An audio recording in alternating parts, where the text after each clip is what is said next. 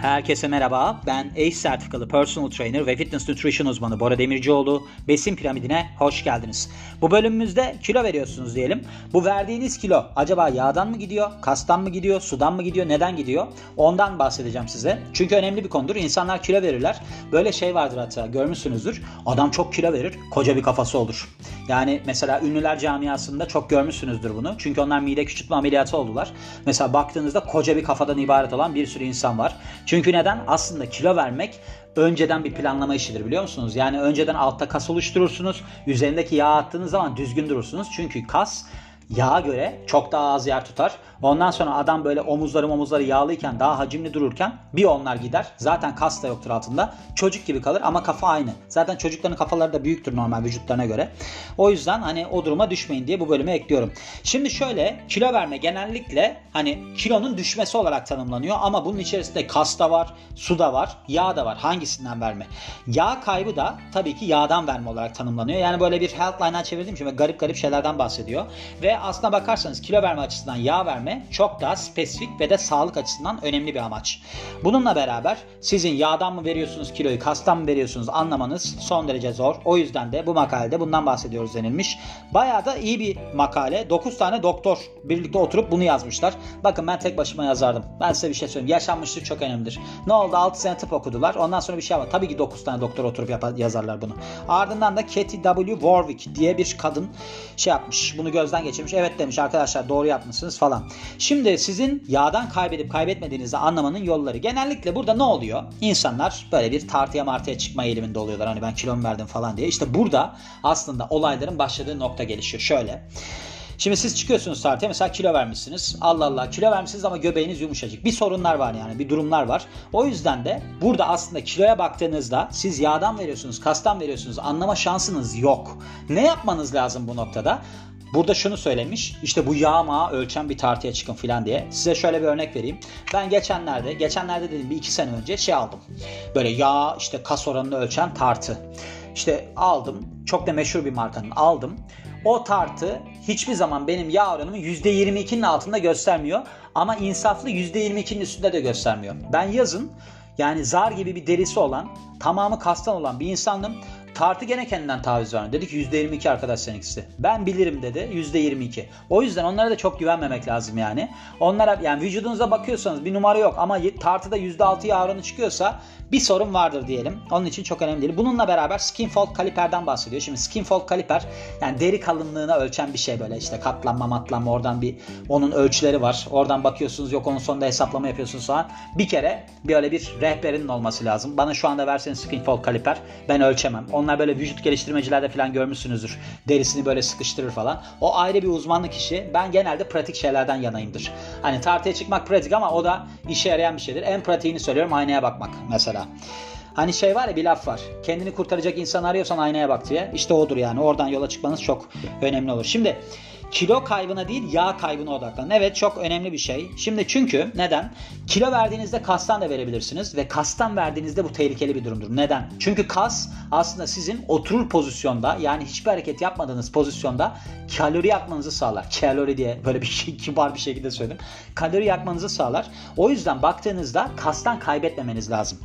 Ona yani eğer ki kastan kaybederseniz pek çok sorun yaşarsınız. Onun haricinde de şunlar var. Mesela sağlıklı bir kas yapısına sahip olmanın mesela kan şekeri seviyelerini kontrol etmede faydası var sağlıklı yağ seviyelerini kontrol etmede faydası var. Bu sağlıklı yağ seviyeleriyle trigliserit ve de kolesterolden bahsediyor. İşte ve de enflamasyonu kontrol etme durumları var. O açıdan çok önemli. Ve işte mesela birçok bir araştırmada da şu görülmüş. Eğer ki yağ kas oranınız yüksekse sizin metabolik sendroma, işte kalp hastalığı ve de diyabete yakalanma riskiniz artıyor. O yüzden de siz kas almaya çalışın. Kasınızı korumaya çalışın. Eğer alamıyorsanız bile. Bir de kas kütlesinin mesela artan yaşta düşen bir kas oranı vardır. Onunla yaşanan bir risk gelişir. Onu da önleme şansı var. Ne oluyor bunun sonucunda? Mesela kasları güçlü olmadığı zaman insanların işte ağırlık çalışması zaten yapamıyor. Mesela ağırlık çalışması yaptığınızda kasa verilen yükle beraber ne oluyor? Kemiğe de yük biniyor. O zaman sizin kemik yoğunluğunuz da artıyor. Wolf yasasıdır bu. Öyle bir şey vardır. Baskı yaptığınız zaman iyileşir. Mesela her şeyde vücudunuza da baskı yaparsanız çok iyiye gider. Mesela bu şey var intermittent fasting, aralıklı oruç. Orada da vücudunuzu bir bırakacaksınız ki kendi böyle bir hücredeki bozulmaları falan temizlesin diye. O yüzden baktığınız baktığınızda yaşla alakalı olarak sorunları da engeller. Yani kaslı olmaya gayret edin. İşte bunun mesela bir şeyini örneğini vermiş. İşte erkekler neden kadınlardan daha çok kaloriye ihtiyaç duyar? Çünkü işte daha fazla kas oranları vardır falan gibi. Bir de şu var. Erkekler daha bazıları yağsız olma eğilimindedir. Testosteron oranı yüksek olan erkekler bizler. Onlardan biriyim evet açıklıyorum. Brad Pitt'in lafı var hatta. Ben genetik sebepler nedeniyle nefret edebileceğiniz insanlardan biriyim diye. Adamı biliyorsunuz yani. Fenadır. Hem tipi iyi hem vücudu iyi. Her şeyi iyi yani Brad Pitt'in. Zengin de artık. O açıdan baktığınızda sonuç olarak demiş yani eğer ki siz kas olarak kilo kaybederseniz sizin dinlenme anındaki yakacağınız kalori miktarı düşer. Böylece ne olur? Siz kilo verseniz de bir süre sonra geri alırsınız daha fazla olarak. Ve siz yağ kaybedip nasıl kasınızı koruyabilirsiniz? Bununla ilgili başlıklar vermiş. Şöyle bolca protein tüketin. Çünkü protein biliyorsunuz pek çok şeyde enzimlerin oluşmasına sebep oluyor. Gerekli. Mesela nedir böyle sindirimde, enerji üretiminde, işte sıvı dengesinin korunmasında, bağışıklık sisteminin desteklenmesinde bununla beraber pek çok fonksiyonu var işte. Protein aynı zamanda sizin kas dokunuzu korumakta da önemli. Kas, doku, kas dokunuzu büyümede işte bir destekleyici bir özelliği var. Özellikle de kilo verdiğinizde. 4 haftalık, 4 haftalık bir çalışma yapılıyor. Burada erkekler yani genç erkekler bir diyet takip ediyorlar. Burada da kilo başlarına ya 1.2 gram ya da 2.4 gram protein alıyorlar kilo başına. Bununla beraber de yoğun bir egzersiz programı takip etmişler. İki grupta da belirgin bir kilo kaybı oluyor. Ancak şöyle bir durum var. Daha yüksek protein takip eden, daha yüksek protein alan kişiler 1.3 kilo diğerlerine göre 1.3 kilo daha fazla yağ kaybetmişler ve de 1.1 kilo daha fazla kas kazanmışlar. Yüksek protein takip edenler. Yani bunlar 2.4 gram alanlar kilo başına. Neden biliyor musunuz? Şundan dolayı. Çünkü proteinin termik etkisi var. Yani siz protein alıyorsunuz. Mesela proteinde 1 gramında 4 kalori var. Karbonhidratın 1 gramında 4 kalori var. Yağın 1 gramında 9 kalori var. Şimdi siz lifli bir şey tükettiğiniz zaman karbonhidrat oradaki termik etki %15 civarı. %15, %20. Protein tükettiğinizde %30. Yani aslında 1 gramında 4 kalori olan bir şey yiyorsunuz ama termik etkiyle beraber %30'luk kayıp 2.8'e getiriyor kalorisini. O açıdan da bir şey var. Bir de sindirim için sürekli vücudunuz çalışmaya başlıyor. Çok artı bir şeydir. Benim mesela en dikkat ettiğim stratejilerden bir tanesidir. Ben yaz gelirken 3 hafta önce proteini artırıp karbonhidrat düşürmeye, yağ da düşürmeye başlarım. Kardiyoyu da artırıyorum. Yani kardiyo derken aslında yoğun ne derler buna e, istasyon çalışması yapıyorum. Biraz nabzı yüksek tutuyorum. Ben koşma moşma seven bir de bisiklete biniyorum. Öyle bir şey var.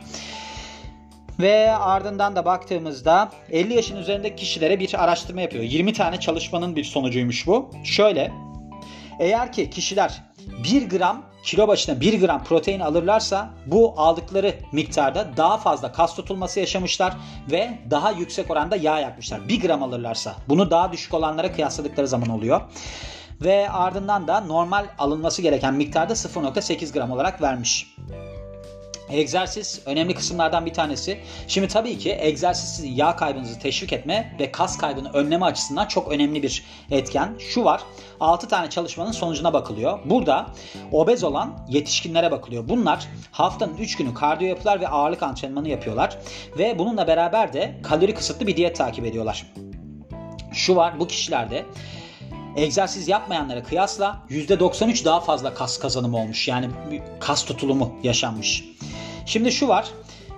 Tabii ki egzersiz yani tek başına da baktığınızda şey yap böyle egzersizde kas kaybını önleme açısından çok önemli. Ya saçma bir cümle kurdum yani şu anda. Şu var yani siz eğer ki demiş kas diyetinizle beraber kas yapmaya odaklanırsanız çok daha iyi sonuçlar alırsınız. Yani yüksek proteinle beraber, proteinle be, yüksek proteinle beraber antrenman yapmak sizin sonuçlarınıza ulaşmanızı kolaylaştıracaktır denilmiş ve burada Physical Activity Guidelines yani fiziksel aktivite yönergelerine göre Amerikalılar için for Americans Türkler için de aynısı geçerli tabii ki. 150 ile 300 dakikalık kardiyo haftalık olarak ve kassal kuvvetlendirme antrenmanları bütün büyük kas grupları için yeterli oluyormuş ve ardından kalori kısıtlı bir diyet takip etmek. Şu var eğer kilo vermek istiyorsanız kalori açığı yaratmanız gerekiyor. Ve siz eğer ki bir kalori açığını daha az kalori ya da egzersizle yaparsanız ikisi de tercih edilebilir durumlar olabilir denilmiş. Bununla beraber kalorileri çok fazla kısmak sizin yağdan çok kas kaybına sebep olacaktır. Yaşamanıza sebep olacaktır. Bunun için demiş siz genel olarak 500 ile 600 kalorilik bir düşüşü hedefleyin günlük olarak. Bakın şöyledir zaten bu. Ya burada geyik geyik şeyler söylemiş yani işte yok şundan kaçının bundan kaçının. Bakın 3500 kalori haftalık olarak yani günlük 500 kalorilik kısıtlama 3500 kalorilik açık yarım kilo verdirir haftada. Yarım kilo yani siz 500 kalorilik açık yaratırsanız günlük olarak ne yaparsınız? Ayda 2 kilo verirsiniz. Bunu bir de 500 kaloride ACE'de bizim eğitimde onu söylüyorlardı. 500 kaloride günlük olarak sporla yakarsanız yani böyle bir aktif kalarak yakarsanız 1000 haftada en fazla 1 kilo verirsiniz. Ayda da en fazla 4 kalori 4 kilo verirsiniz deniliyordu. Bu geçerli bir durumdur. Fakat bu iş böyle yürümüyor herkeste. Yani bununla beraber mesela kortizol salgılanıyor. İnsanlar baktığınız zaman kilo vermeye çalıştıklarında bir stres yaşıyorlar. Bu sefer ne oluyor? Stres hormonu artıyor. Stres hormonu yağlanmayı teşvik eder. Öyle bir sistemdir ki bu. Yani bu vücut geliştirme, işte kası koruma, yağ verme falan filan tamamen de beter bir duruma gelebilirsiniz. O yüzden bilen birisiyle çalışın. Yani yaptığınız bu şeyler Baktığınızda işte şu kalori açığı yaratın. Okey bir tik atın yanına. Kalori açığı yarattım. E, ağırlık antrenmanı yapın. Evet tik attım. Şunu yapın. Evet tik attım. Hiçbir şey olmayabilir bunun sonucunda biliyor musunuz? Nereden biliyorum? Ben 20 senedir bu işin içindeyim. İlk 5 sene hiç sonuç alamaz mı insan? Ben hiçbir sonuç alamamıştım. Çünkü saçma sapan bir spor salonuna gidiyordum. Hiç bilmeyen insanlarla beraber. Ama çok iyi oldu. Bunların sonucunda sazı ben elime almaya karar verdim. Çünkü o sırada ben İngilizceyi işte Rusçayı falan ileriye götürmüştüm. Sizlere bu podcastleri ulaştırabiliyorum. Bakın verdiğiniz eğer ki bir antrenöre para varsa onun sonuna kadar hakkını almanız lazım. Sizin kadar bilen birisi yanında durup sizi böyle bir destekleyen birisi ağırlık kaldırırken sizin işinize yarayacak kişi değil. Sizden çok daha ileride olması lazım. O yüzden de şuna dikkat edin. Yabancı dil bilsin ve görünüşü iyi olsun. Aynı zamanda da başka alanlarda kendini geliştirmiş olsun. Öyle bakmayın spora ne alakası var demeyin. Başka alanlarda geliştiren kişi kendini meraklı bir insandır. O size yön verir diyorum ve bu bölümün de sonuna geliyorum. Beni dinlediğiniz için çok teşekkür ederim. Ben Bora Demircioğlu. Yeni bir bölümde görüşmek üzere. Hoşçakalın.